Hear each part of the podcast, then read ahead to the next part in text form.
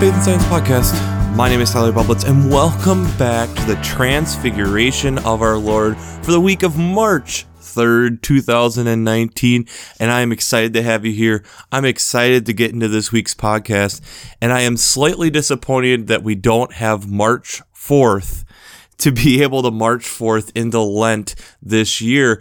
But this is a very exciting week this week as it's the last Sunday before Lent. And make sure then you enjoy the hallelujahs, the alleluias, and are able to enjoy some of the repentance and the forgiveness that we get before Lent because they will disappear now after that. And I think this is an important time to kind of think about that as we are in these final days prepping for Lent? Have you decided on something that you're giving up or doing for Lent? I purposely like doing something for Lent. I still have a few days to figure out what I'm doing for Lent. But I'm hope that you're getting prepared for this season as we are about to dive into it. And this week, there's a couple things that I'll be doing a little bit differently that I hope brings some different things out of this text and hope I brings some things alive a little bit. But I just want to experiment and I'd love to hear your feedback on this this week. But before we get into this week, let's look back to the Twitter question from last week. Where are you seeing places in the world, church, or everyday life that people need to humble themselves and trust? And I think it ties beautifully in with the gospel text this week and how I'm approaching it. And you'll find that out here in a few minutes. But I think it's one of those things that as a society right now, I think there's a point where all of us, and myself included, at times are a little bit too high on themselves. And I think that is to the detriment of everybody else. That with having such a mighty image and how powerful and how great I am as a person, makes me not listen and not as much respect the person next to me as I should, which I think ends up defeating some of the purpose of community and defeating the ability to be able to connect at the levels that we should be able to connect with each other. So, with that in mind, let's do our shameless plug for Working Preacher. If you haven't checked out Working Preacher, I'd highly recommend it. Between their Sermon Brainwaves podcast, their commentaries, their discussions, they're top notch. When you have Karoline Lewis, Matt Skinner, and Rolf Jacobson, who are all professors at Luther Seminary in St. Paul, and since I'm not an ordained minister, it gives me some direction to be able to provide you this podcast two quick shout outs of some different television programs that I've been finding that are very interesting. As you've heard from me, God friended me. I'd highly recommend it. I think it's one of the best things on television and just being able to discuss and see how is the faith walked out in the 21st century along with how do you find somebody who's maybe questioning the faith and being able to work within that. The other one that I recently found stars Daniel Radcliffe, who was Harry Potter back in the day, but he's in this TBS short series called Miracle Worker. I've caught two different episodes of it so far. I've been impressed with it. I think there's some comedy in there, some things that are interesting, different images of what heaven and God maybe look like. And it's worth a watch. I'd love to hear your thoughts on that if you're able to catch that and you can catch i know back episodes. I know the first episodes on youtube and if you have a uh, some type of subscription i know they have their two episodes up on tbs's website. So i'd love to hear that but enough gibberish from me, let's get into this week. So, the gospel text this week, which is again where I'm hinging a lot of my discussion this week, is in Luke chapter 9, verses 28 through 36, optionally 37 through 43. And I would say 37 through 43, in my opinion, is not optional because I think that's where the rubber really meets the road in this scripture text. So you have Jesus along with Peter, John, and James who are up on one of these mountains to pray. And while there, Moses and Elijah appear. Peter, who is weighed down with sleep, but he sees this glory, kind of wakes up and then wants to make dwellings for Jesus along with Moses and Elijah. And then this cloud comes in and shadowing everything. And with that, then we hear the voice of the Lord This is my son, the chosen. Listen to him. And it must have shook these disciples because when they walked down the mountain, they didn't say anything. And that's where 36 ends. But I think 37 through 43 give a much different image that we need to remember. Before I get into that though, the one other thing that is said in verse 31 is that this is Jesus's prepping for moving toward Jerusalem. So, as we know, moving toward Jerusalem, that's where he will be crucified. So, this is Jesus kind of doing that last turn toward the home stretch and starting to focus on where is he going. So, when you get then to 37 through 43, you find this man bringing his son who is seized by a demon or a spirit and that it causes him to do convulsions and foaming and, and it's very debilitating and he talks about how he's begged the disciples to cast it out and they cannot and jesus' response in verse 41 is very interesting quote jesus answered you faithless and perverse generation, how much longer must I be with you and bear with you? Bring your son here. And then Jesus casts out the demon, and all are astonished then at the greatness of God. And I think that part is really interesting with referencing back to the beginning in the gospel text that Jesus has now set his mindset that he is going toward Jerusalem, knowing that this is him making that turn toward his crucifixion, knowing what this means. And the response of after you would assume Peter, James, and John had an opportunity to try doing this. And it's like, you guys just don't get it. And I'll dive a little bit more into that here in a few minutes. The first reading is from Exodus chapter 34, verses 29 through 35. This is where Moses goes up and gets the Ten Commandments for a second time because the first time they had worshipped an idol, and when he came down, he was so frustrated he broke them. So he has just been up with God again and comes back, and his face is shining, and that there's a veil that needs to be covering the face of Moses because there's just the brightness of God radiating out of him. The psalm this week is Psalm 99, and again, it's one of these showing the power and mighty of God. That He lets the earth quake. He's with us as we've gone through all these different things. He's helped exile people out of different situations, and He continues to list all these, and that He just showing the power of God and what He has been able to do. The second reading is out of 2 Corinthians chapter 3 verses 12 through chapter 4 verse 2. Tentatively what I will say is be careful how you talk about this and how I would read this and say is that it's the Spirit of God that is needed for us to be able to fully understand what God is trying to do and what God is trying to say to us. And for us as Christians, we're believing that that spirit is associated with Christ. Whereas if you are maybe from a Jewish community or something along those lines, it's more of just a spirit of God helping you with interpretation.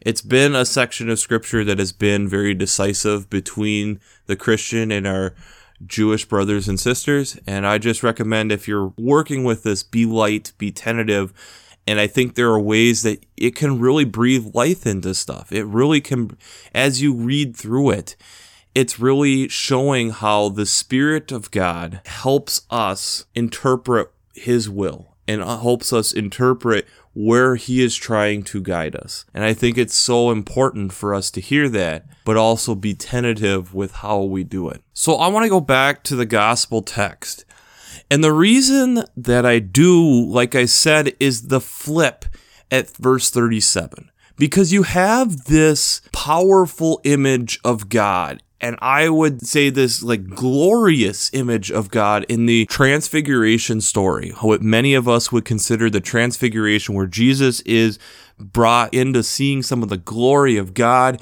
and this beautiful image and that God has chosen him and the people are just the disciples are just in awe that they can't even say anything as they move down the mountain. The thing that I think we're 37 through 43 coming directly after it and Jesus giving the response that he does, it just shows how we don't get it how we can exemplify something as beautiful and as big as the transfiguration, but really have trouble of seeing God in the day to day. And that's where I really want to look at this. If you think about whenever you've seen pictures of space and how often we're drawn to these pictures of space, that look at how majestic, how beautiful space is. Seeing all these galaxies, seeing and understanding all the specks of light are from hundreds, if not thousands, of light years away. And just how small and insignificant we seem to be, but yet there's all this beautiful things going on. It's unbelievable spend some time and just really look up some of that stuff. And I think you can even look into it as when you look at like some of these big national parks, like like the Grand Canyon or Yosemite or Acadia or what was Mount McKinley, which is now Mount Denali. Just within here, the United States, these national parks are seen as big cornerstone parks. And there's certain viewpoints that we have gotten accustomed to seeing.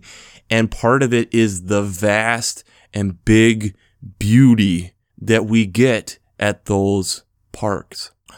But in that, we can't have that experience every day. Most of us don't have the privilege of being able to see Old Faithful every day or going and seeing Horseshoe Bend at the Grand Canyon every day. We just don't have that ability, and it would cause us not to be able to get a ton done.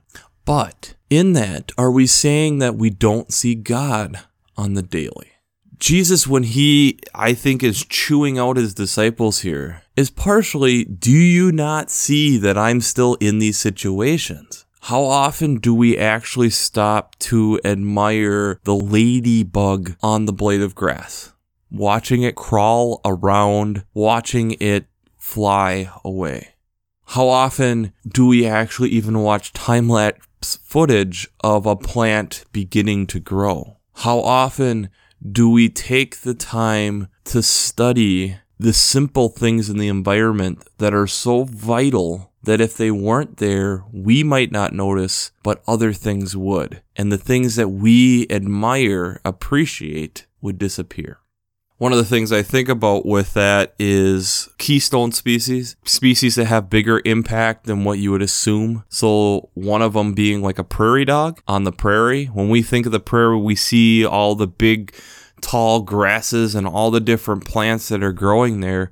But it's the prairie dogs and that give the opportunity for additional growth as it's turning over soil for new plants to grow how often are we actually taking that time to pause to see that?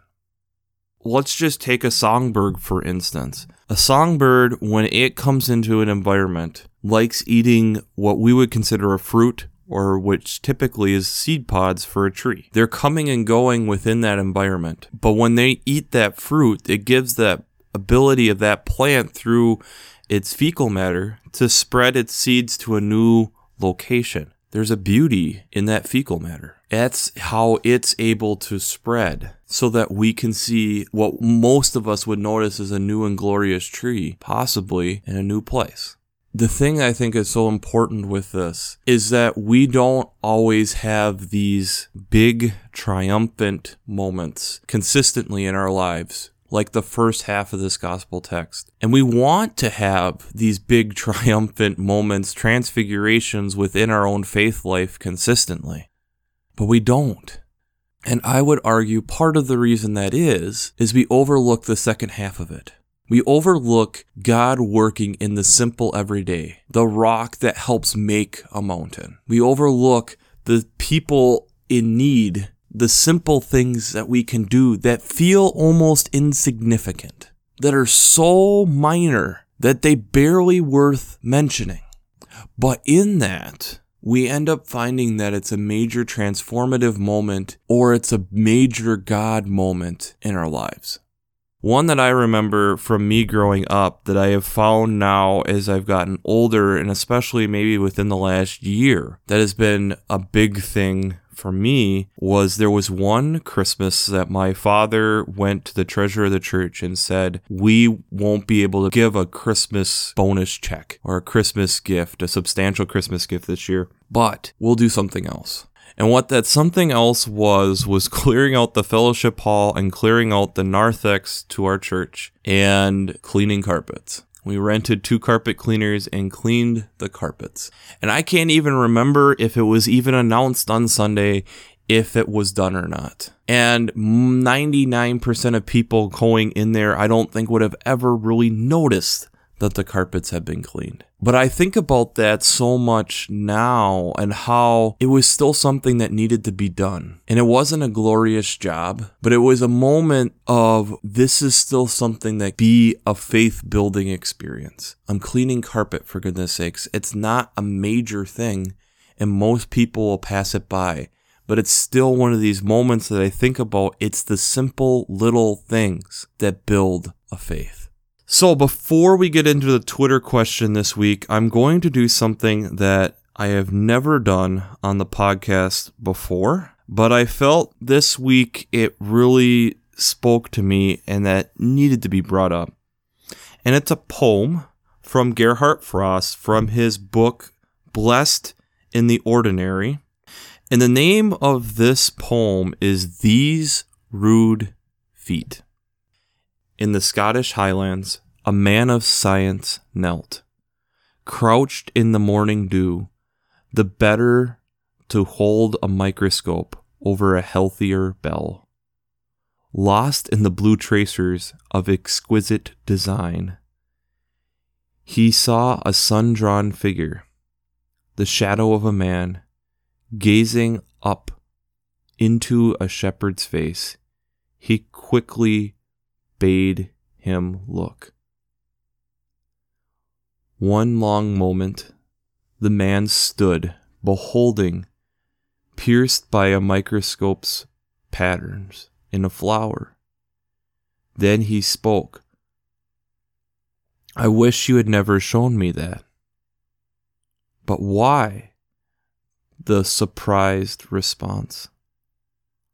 Because, the old man said, gazing at his two worn boots, these rude feet have crushed so many of them.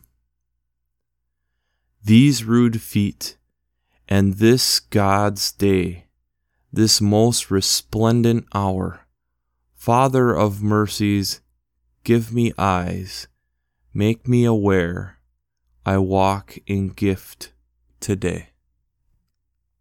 We are so unobservant. And that's one of the things that I think is so beautiful with when you get in study microscope slides or study just the nature and the beauty around us is that it takes time, it takes patience, but we really can see God there and the beauty that 99% of people miss. I see this scripture talking about that and that it's those little moments that help us get to the big moment, not just having big moments. And I think it's a lesson that we all need to continually learn and think about. It's a hard lesson. It takes a long time for the fruit to develop, but it's an important lesson. So, the Twitter question slash email question slash response question of the week is this What little moments will you or have you not overlooked that made a big difference? What little moments did you not overlook that made a big difference? It's a hard question, and I get that. And I know I'm really good at hard questions, but I think it's one of those hard questions that we have to grapple with and deal with. Because if we don't, I think the pain is worse.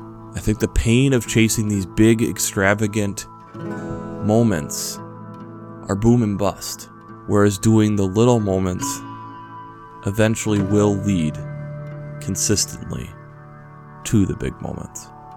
So, we'll wrap this up as we always do. I pray God blesses you through your faith and amazes you through science.